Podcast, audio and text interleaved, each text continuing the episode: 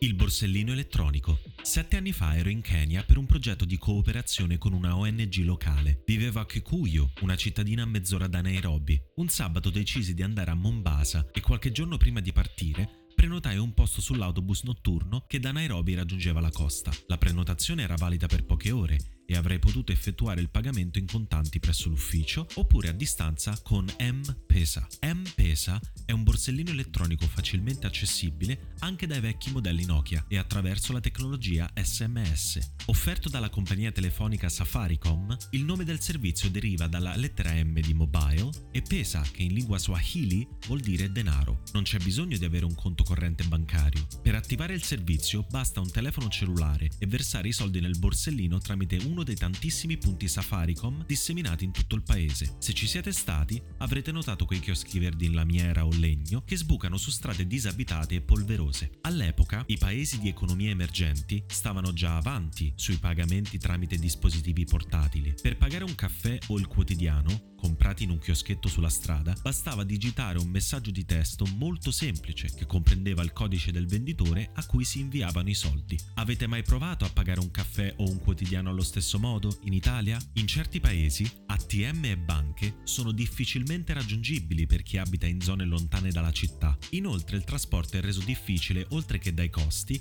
anche dalla condizione delle strade. Per questo la velocità di diffusione dei pagamenti elettronici è davvero impressionante. In Italia, nonostante nonostante una rapida diffusione degli ultimi anni, le persone sembrano ancora molto legate al contante. Se vivete in Italia, fateci caso, scoppia una bufera ogni volta che il governo abbassa il limite di importo per i pagamenti in contanti. I detrattori dei pagamenti elettronici sostengono che questi siano un mezzo con cui controllare i cittadini, poiché le operazioni sono ovviamente tracciate. Lo scopo del governo è quello di combattere l'evasione fiscale, il male più grande del nostro paese. E per fare questo, all'abbassamento del limite di importo a 2.000 euro, introdotto introdotto lo scorso luglio, ne seguirà un altro il primo gennaio del 2022 che lo porterà a 1000 euro, con buona pace dei sostenitori del contante.